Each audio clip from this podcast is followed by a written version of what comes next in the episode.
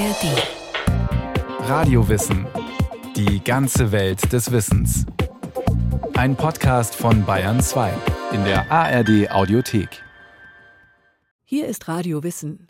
Nostalgie. Das ist diese Sehnsucht nach der Vergangenheit, so ein wehmütiges Gefühl, wenn zum Beispiel dieses eine Lied im Radio läuft oder wenn ein bestimmtes Essen eben nicht genau wie bei Mama schmeckt. Ach ja, die gute alte Zeit. Nostalgische Gefühle verklären vergangene Ereignisse und Zustände. Deshalb wirkt das Ganze erstmal tröstlich. Aber Nostalgie kann auch gefährlich werden. Für Einzelne und auch politisch für alle.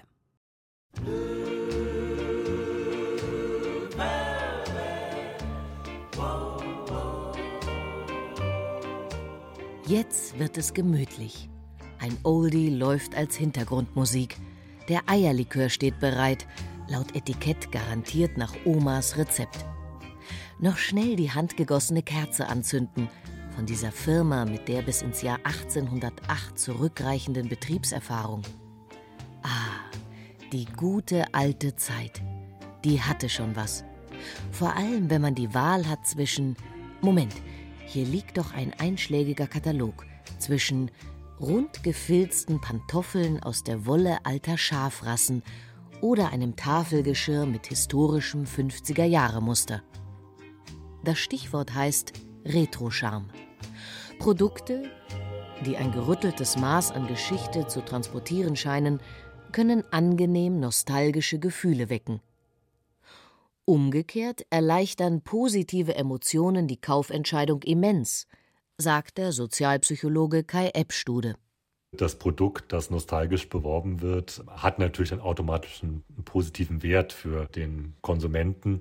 Und ich glaube, das reicht eigentlich schon, um einen Effekt zu erreichen. Also ich weiß nicht, ob zum Beispiel die Marke Werthers Echte mal irgendwie neu war. Aber ich kann mich nur daran erinnern, dass das eigentlich immer nur nostalgisch beworben wurde, wo meistens ein Kind irgendwie zum Opa kommt oder ein Kind geht in irgendeinen nostalgisch aussehenden Laden. Also es wurde eigentlich immer so, soweit lange ich mich erinnern kann, so beworben und nie anders.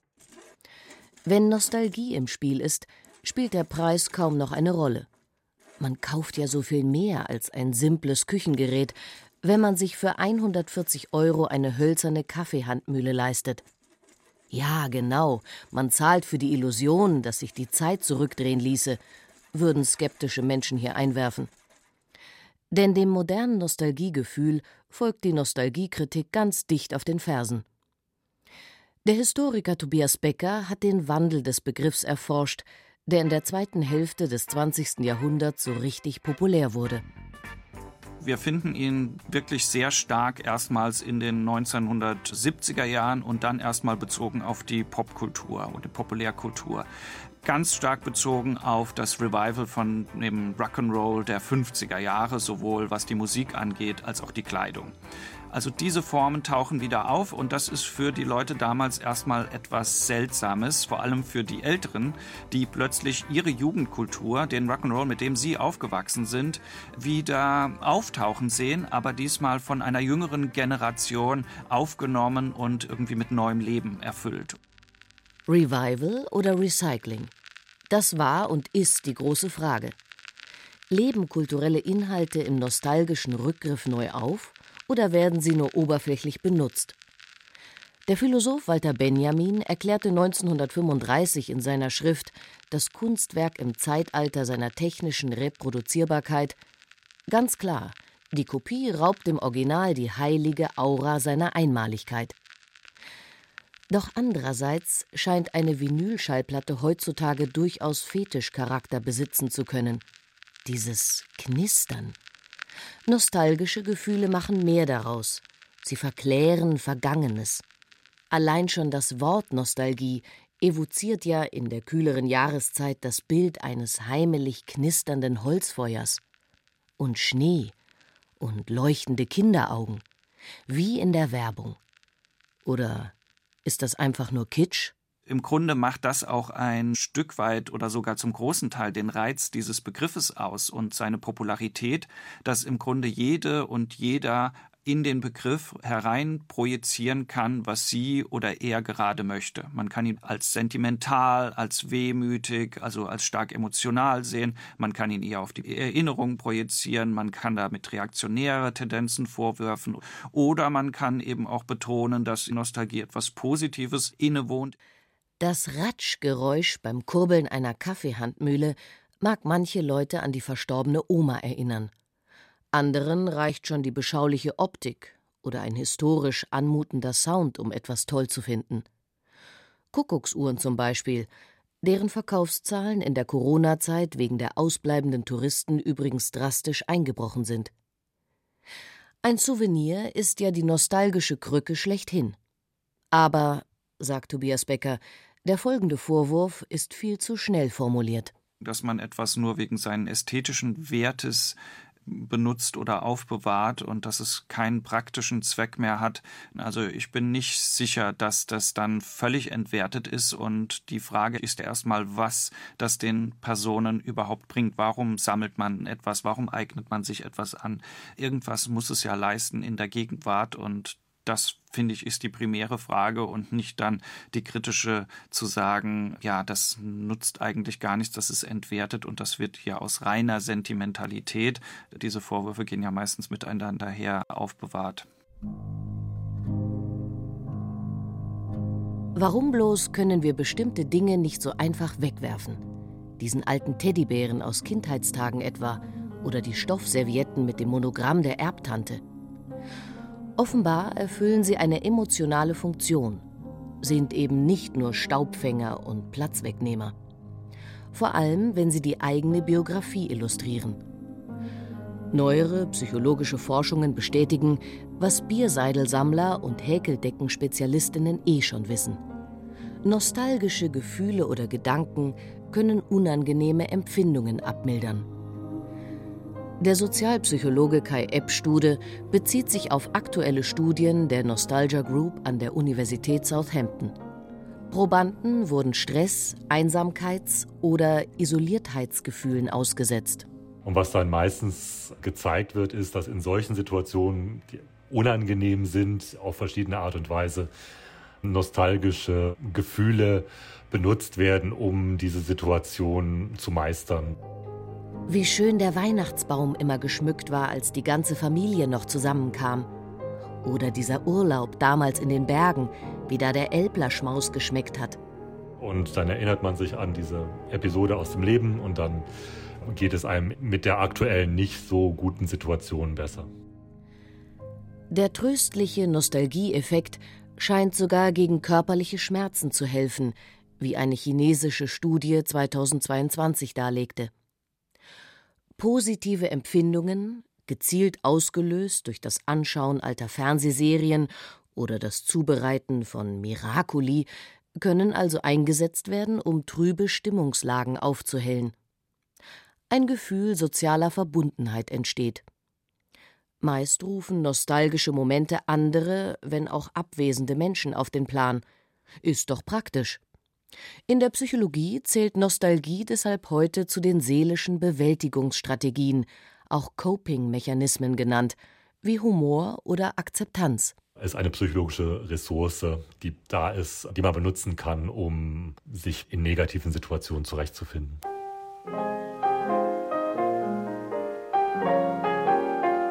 Und hier passt jetzt der bekannte Spruch aus dem Film Casablanca.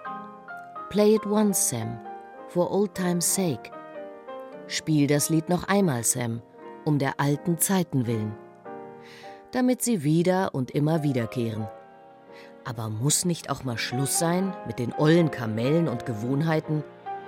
Was Nostalgiker und Nostalgikerinnen seit den 1970er Jahren ebenso zu hören bekommen dass man nicht umgehen kann mit den Herausforderungen der Gegenwart und der Zukunft oder dass man mit diesen gar nicht umgehen will, sondern dass man sich in eine bessere, meistens auch als langsam vorgestellte Vergangenheit zurückzieht. Es ist der Vorwurf des Eskapismus. Ob als Gegenbegriff nun auf der Makroebene der Fortschrittsgedanke oder auf der Mikroebene das Erwachsenwerden steht. Nostalgie kann als Verweigerung interpretiert werden, eigene neue Wege gehen zu wollen, gesellschaftlich wie privat. In diesem Sinne würde man wohl von Regression sprechen, von einem Zurückfallen auf frühere Stufen der geistigen Entwicklung angesichts der Tatsache, dass sich Studierende, fern der Heimat, ihre Kinderhörspiele von der einst reinziehen oder zum x-ten Mal Harry Potter lesen. Aber Sozialpsychologen wie Kai Eppstude verweisen lieber auf Studienergebnisse, die einfach nur konstatieren, es gibt viele Leute, die zum Beispiel auch sowas benutzen wie irgendwelche Lieder oder Musikstücke, die mit einer bestimmten Episode in der Vergangenheit verbunden sind. Und wenn Leute diese Musik dann hören und die entsprechenden Gedanken dazu haben, dann ist das auch eine Möglichkeit, um sich wieder besser zu fühlen. She wore blue.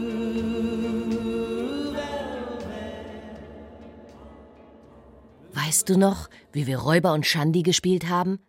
Lange ist es her. Aber drüber sprechen hilft. Es gab eine Zeit, in der Nostalgie noch ganz anders, weitaus bedrohlicher definiert wurde.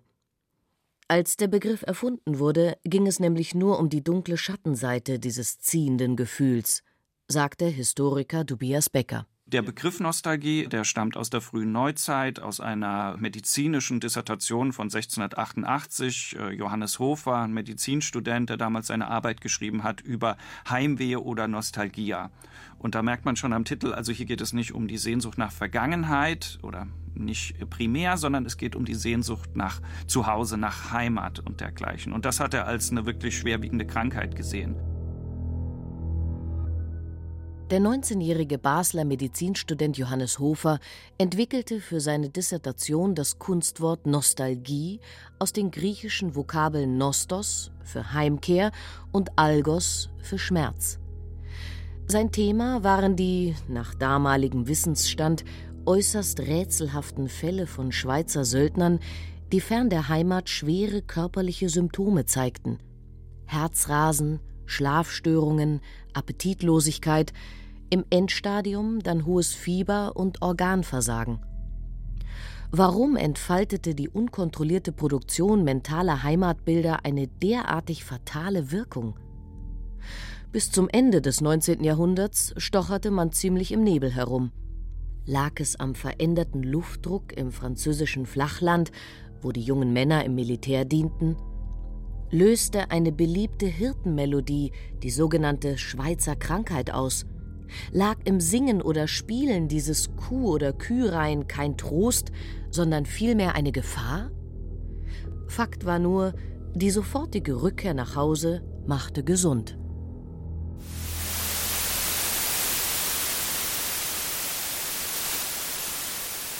Bis heute fehlt dem Heimwehgefühl der Aspekt, der die moderne Nostalgie so erträglich macht. Der Genuss am Leid.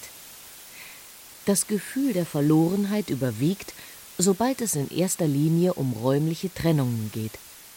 Wobei in der Logik des sehnsüchtigen Herzens Vergangenheit und Zuhause, Vorwelt und Vorzeit eigentlich eine unentwirrbare Einheit bilden, wie der Philosoph Günther Anders 1950 bemerkte. Sigmund Freud vertrat eine ähnliche These – der heimliche, also unbewusste Wunsch nach Rückkehr in den Urzustand, in die vorgeburtliche Symbiose mit dem Mutterleib, könne große Macht entwickeln. Wie unheimlich. Erst in den letzten Jahren wurde das abgegrenzt, auch in der Forschung, Heimweh versus Nostalgie.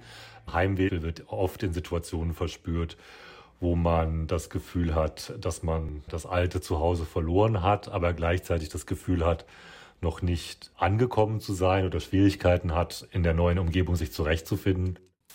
Depressionen oder Schwermut liegen nahe, sagt der Sozialpsychologe Kai Eppstude. Die moderne Nostalgie dagegen, als vornehmlich zeitliches Phänomen wahrgenommen, ist fluide, flüchtig wie die Zeit selbst. Ihr Gegenwartsbezug liegt auf der Hand. Eine im Hier und Jetzt empfundene Lücke soll gestopft werden oder fällt plötzlich auf. So entsteht ein gemischtes, bittersüßes Gefühl. Ein Hauch von Trauer und Wehmut, das Wissen um die Distanz und den Verlust begleitet die Imagination, wenn sinnliche Reize erfreuliche Gedächtnisinhalte aufleben lassen. wie das Prickeln von Brausepulver auf der Zunge. Schon wieder vorbei.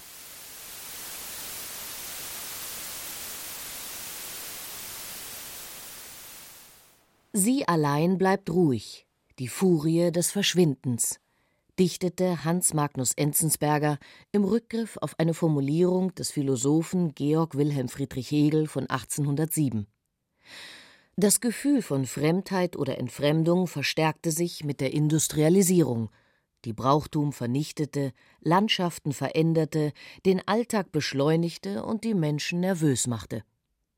Nun konnten zwar Telefonate oder Fotos in der Ferne über Trennungen hinweghelfen und die Nostalgiekrankheit verschwand. Aber wurden im rasenden Zeitalter der Eisenbahnen, Flugzeuge und Telegrafenapparate nicht Momente der Geborgenheit immer seltener und seltener? War früher nicht insgesamt mehr Lametta, wie es Loriot dann formulierte? Ach ja, damals, als wir die Kügelchen aus den Tintenpatronen sammelten. Das 20. Jahrhundert erfindet überhaupt erst eigentlich, was wir heute unter Nostalgie fassen. Und ich würde argumentieren, die zweite Hälfte des 20. Jahrhunderts brauchte diesen Begriff eben, um das Nachdenken oder eine zu starke Bezogenheit auf Vergangenheit als etwas Negatives zu brandmarken vor dem Hintergrund eines problematisch gewordenen Fortschrittsgedankens. Nach dem Motto Hallo, ihr Kulturpessimisten und Zivilisationskritikerinnen, nehmt mal den Fuß von der Bremse.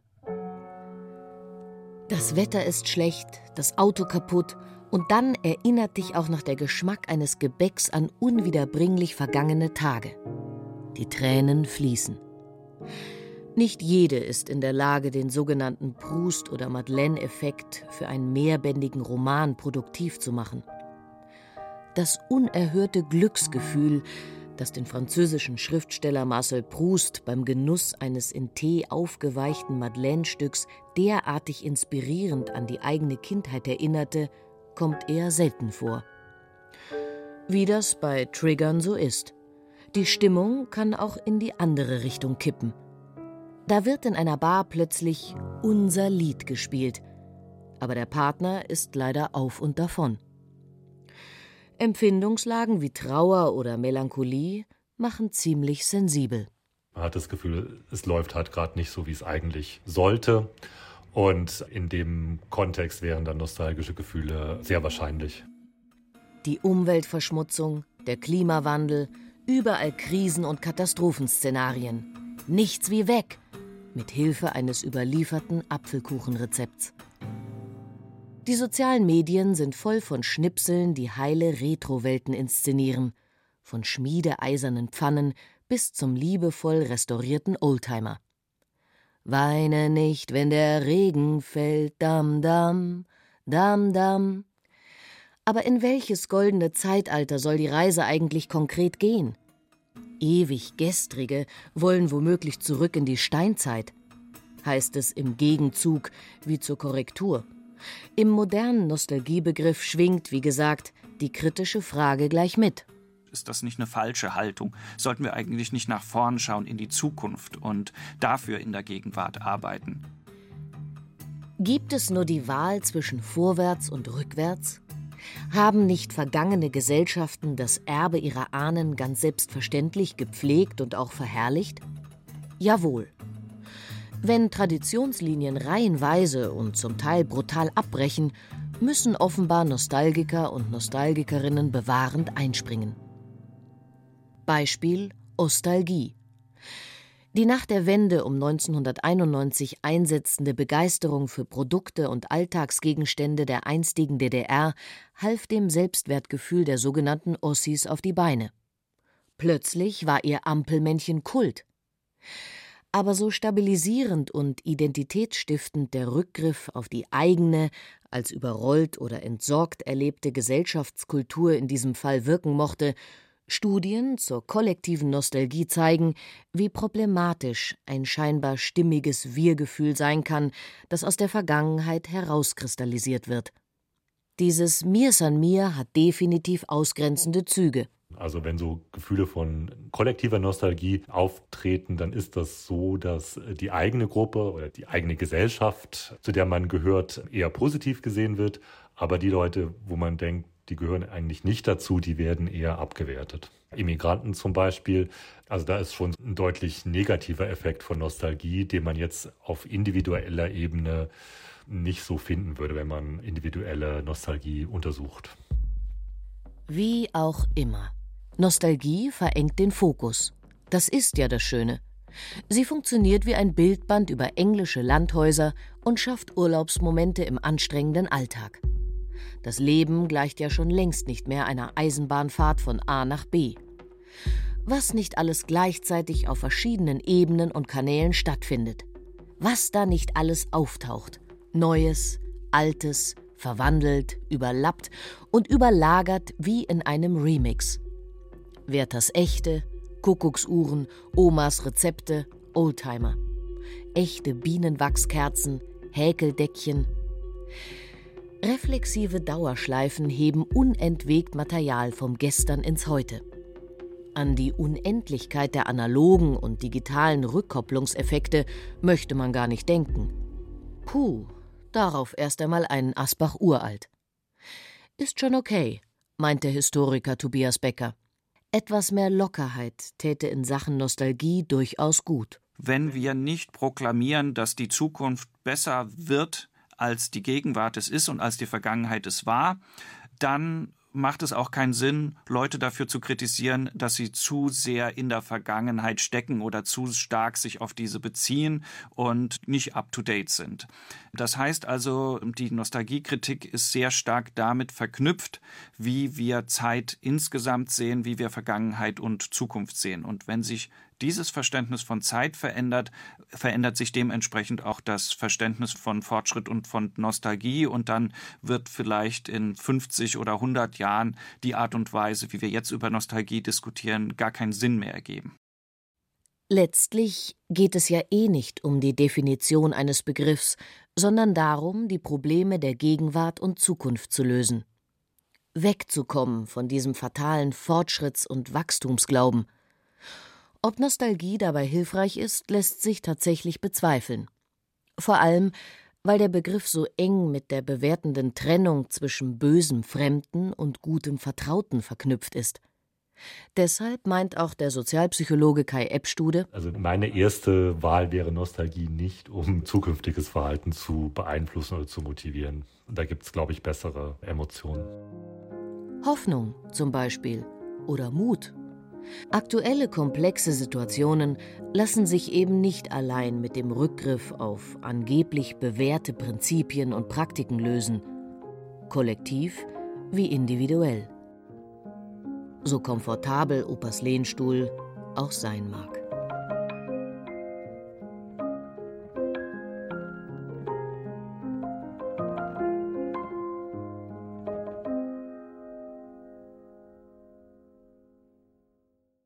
Das war ein Radiowissen-Podcast von Justina Schreiber.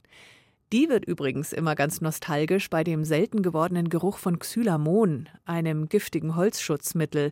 In der guten alten Zeit hat man damit immer samstags die Zäune gestrichen. Es gibt von Radio Wissen übrigens auch eine Folge über Eskapismus, die Flucht aus der realen Welt und noch viel mehr. Alles zu finden unter anderem in der ARD Audiothek.